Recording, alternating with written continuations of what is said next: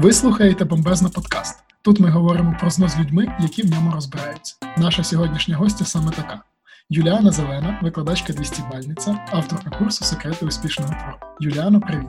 Привіт.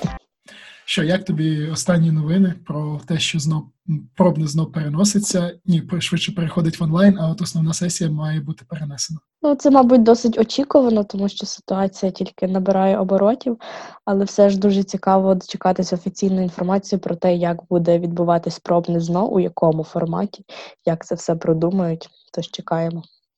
Уяви, воно буде відбуватися в Кахуті. Це було б цікаво.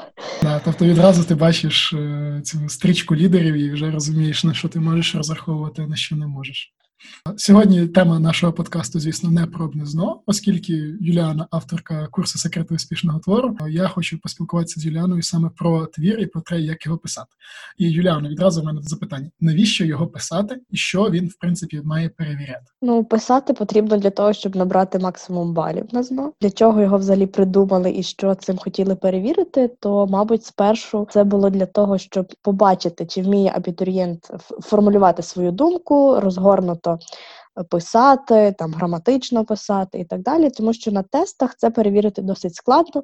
Тести можна або вгадати, або просто там завчити якісь правила, а от вже писати. Твір, свою думку набагато складніше. Хоча, якщо звертати увагу на те, яка структура цього власного висловлення і як прискіпливо перевіряється кожна структурна частинка, то, мабуть, зараз е, воно перевіряє вміння пристосовуватись до формату і будувати своє висловлення саме за шаблоном. Ага, тобто, як я розумію, і в власному висловленні, так само, як і на з англійської мови, е, в них там лист, так само є шаблон чіткий, за яким потрібно йти, правильно? Так, так, звичайно. А з чого в принципі складається? От які там складові частини? Розкажи, будь ласка. Там є такі обов'язкові частини, як теза, тобто власна думка, яку ти висловлюєш на початку, е, мінімум два аргументи. І mm-hmm. два приклади. Один приклад це з літератури або іншого виду мистецтва, а другий приклад з історії або життя. Причому послідовність цих прикладів не має значення. І останній обов'язковий елемент це висновок, тобто узагальнення всього, що йшлося до цього. Слухай, а на твою думку, різниця от між різними, ну як я розумію, щороку інша ж тема логічно власного висловлення. Вони на твою думку однакового рівня складності щороку, чи все-таки є якась е, різниця між ними? Е, приблизно вони всі однакові, бо вони на філософсько-етичні теми, тобто, наприклад, про те, чи доцільно прислухатись думки інших людей про тебе, е, чи потрібно слухатись свого розуму чи серця, і так далі. Тобто такі філософські узагальнені теми. Проте кожного року вони формулюються по-різному, і деякі, мабуть, е, простіше зрозуміти. Тобто, якщо тебе запитують, чи доцільно прислухатись до розуму, то ти можеш відповісти або так, або ні. Правильно, а якщо тебе запитають, наскільки доцільно людині замислюватись про підкорення природи, то тут вже можна якось не зовсім зрозуміти цю тему, і тому е, стає складніше написати власну думку. Да, ну, ну особливо цей другий варіант, це якийсь там uber високий level щоб е, це зробити. Припустімо, от е, я от школу вже давно закінчив, я творів теж дуже давно не писав. І ну припустимо, навіть якщо я одинадцятикласник, але з творами в мене в школі завжди був напрям. Як мені власне почати це робити? З чого мені варто почати? Що ти можеш порекомендувати? Ну найперше потрібно ознайомитись з вимогами до цього власного висловлення, щоб розуміти, що будуть оцінювати. Угу. Вимоги можна прочитати на офіційному сайті, тобто на тест-порталі. І далі е, потрібно вже дізнатися, як формулювати кожен цей структурний елемент, тобто, що таке теза, що таке аргумент, коли він вважається доречним, а коли ні. І от, власне, про це все е, вже не можна прочитати в критеріях оцінювання, там дуже дуже лаконічно це все вказано. Але про це можна послухати в курсі, який я записала спеціально для одинадцятикласників. Там я про всі структурні частини розповідаю вже детальніше. Ну і головне це практикуватись, тобто спробувати написати, отримати оцінку, коментарі від вчителя і написати знову і знову і знову. Постійна практика тут перетре всі невзгоди і напишеш класний твір. Правильно? Так, звичайно, особливо коли ти отримаєш за це зворотний зв'язок і знаєш, що ти написав класно, а над чим ще потрібно попрацювати. Да, друзі, якщо комусь цікаво саме попрацювати над твором, йому потрібна допомога. Юліана, ось вона в нас авторка цього курсу його запустила. Ми в посиланнях до подкасту залишимо власне посилання на сторінку, де ви зможете цей курс придбати. Ну, дізнатися як мінімум деталі. А Юліан, а що до речі, по правопису там, оскільки ж ввели нову редакцію, чи будуть людей, умовно кажучи, знімати бали, якщо вона напише за старим правописом, або навпаки за новим? Що там в цьому плані зізно? Тут усе дуже добре і лояльно, тобто немає різниці, який правопис е, ви знаєте, якого дотримуєтесь. Якщо ще пам'ятаєте старий, то можна писати за старим. Якщо вже вивчили новий, теж пишіть так, і це не буде помилкою. Тобто е, такі слова, які відрізняються в різних редакціях, будуть підкреслювати екзаменатори, але вони не будуть впливати на вашу оцінку. Тобто мінусувати бали за них не буде. А слухай, а ще тут питання таке з'явилося. А припустимо, от е, я от настільки готувався там до інших предметів щодо про твір, те, що там якісь вимоги, в принципі, я не знав. І я написав твір, але не за ось цим шаблоном, тобто не за там тези, приклади і так далі. І висновки в мене це все можливо і є, але зовсім іншій формі, ніж це вимагається ось цим шаблоном. Мені роботу анулюють, чи все-таки якийсь бал поставлять? Е, ні, роботу перевірятимуть, якщо в ній є хоча б 100 слів, і вона відповідає темі. Тобто її обов'язково перевірять.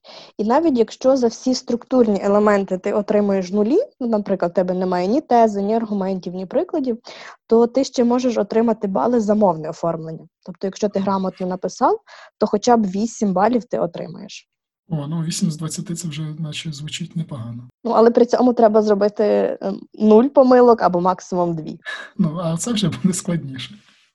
Я зрозумів принципі існує якийсь е, шаблон, можливо, щоб написати на 20 з 20, тобто от максимально просто. Бо от ми коли спілкувалися з Таною Бірчак, яка у нас до з англійської готує, то ми фактично під час подкасту вона нам накидала цілий шаблон і зі словами, які вживати, і слова зв'язки там і так далі. А є щось схоже з української мови? Е, так, звичайно, тут, до речі, теж є багато різних слів зв'язок, які можна використовувати, але я завжди раджу своїм учням запам'ятати для кожної частини лише одне, бо ви ж будете тільки одне власне висловлення писати. Тому навіть зараз можу назвати ці слова зв'язки, а О, наші давай. слухачі собі їх швиденько запишуть і вивчать для себе такий шаблончик. Тезу ми розпочинаємо зі слів Я вважаю. Аргумент перший вводимо через по-перше. Е, далі приклад. Яскравим прикладом є якась ситуація, яка трапилась з кимось. Другий аргумент це відповідно по-друге. І тут можна сказати для прикладу навіть саме слово наприклад. Цього теж достатньо. І останній висновок це отже. Тобто, виходить так: я вважаю, по-перше, яскравим прикладом є, по-друге, наприклад, отже. І все. 20 в тебе в кармані. Ну і 200, якщо в тебе все решта буде теж правильно. Е, так. Юліано, а ще питання, тому що от нам часто пишуть, чи можуть бути прикладами твори, які не входять в програму ЗНО з української літератури? Так, звичайно, можуть бути. І навіть я тобі скажу більше, е, прикладами можуть бути не тільки твори літератури, а можуть бути навіть фільми, серіали, мультфільми, е, опери і так далі. Тобто будь-які витвори мистецтва. Угу. Тобто, якщо я подивився якийсь класний серіальчик або там мангу, я звідти можу наводити приклади там ще про Наруто, наприклад, і це це буде е, зараховано. Е, можеш, якщо ти це правильно розпишеш за вимогами. Тобто ти назвеш назву цього твору, жанр, що це саме манга там або угу. щось інше. Який художній образ там розкривається? Найкраще брати художній образ це конкретного персонажа, і яка ситуація з ним трапилась. Ага, В такому випадку ти зможеш отримати максимум навіть за аніме. Клас, це дуже круто. І ще питання теж часто зустрічається. Нам пишуть, що а вчителька в школі казала те-то і те-то. Тобто, як довіряти тут вчителям, чи можна, чи варто, як їх перевіряти, і чи варто з ними сперечатися? От на твою думку. Так, я теж, до речі, часто потрапляла в такі ситуації, коли мені казали діти якісь неправдиві факти, які їм сказали вчителі. На що тут варто звертати увагу? Якщо цей вчитель є власне лише шкільним вчителем і він не займався ніколи підготовкою до ЗНО, або тим більше не був екзаменатором ЗНО, який перевіряє ці твори, то в нього не завжди може бути достовірна інформація. Іноді вона навіть дуже застаріла. Наприклад, мені учні ще минулого року казали е, про те, що твір оцінюється в 24 бали, хоча насправді вже кілька років він оцінюється максимум в 20. Uh-huh. І як перевіряти цю інформацію, це найкраще найперше ознайомитися з офіційними вимогами. І, наприклад, якщо вам вчитель каже, обов'язково має бути цитата. Ви заходите в ці офіційні вимоги, ви читаєте, не бачите там ніде вказано про обов'язковість цитати. Отже, ця ця фраза, це твердження є неправдивим. І ви можете, якщо хочете, можете принести ці офіційні критерії вчителю і з ним подискутувати. Якщо ви не така конфліктна людина, не любите це, то просто знайте для себе, як правильно, і все. Ага. Ну, напевне, краще не приносити, тим більше, якщо це 11 клас і не хочеться псувати оцінку в атестаті, якщо викладач буде достатньо конфліктним і буде сперечатися Так, навіть проти буває. цього. Да, це небезпечно. Е, Що ж, Юліана, мені здається, ми обговорили всі аспекти твору. Я дуже тобі дякую за те, що ти погодилася зі мною поговорити. От і я думаю, тобі так само будуть вдячні наші слухачі. Тому дякую тобі і до зустрічі вже. Дякую, що запросили. Сподіваюсь, усім було корисно. Па-па.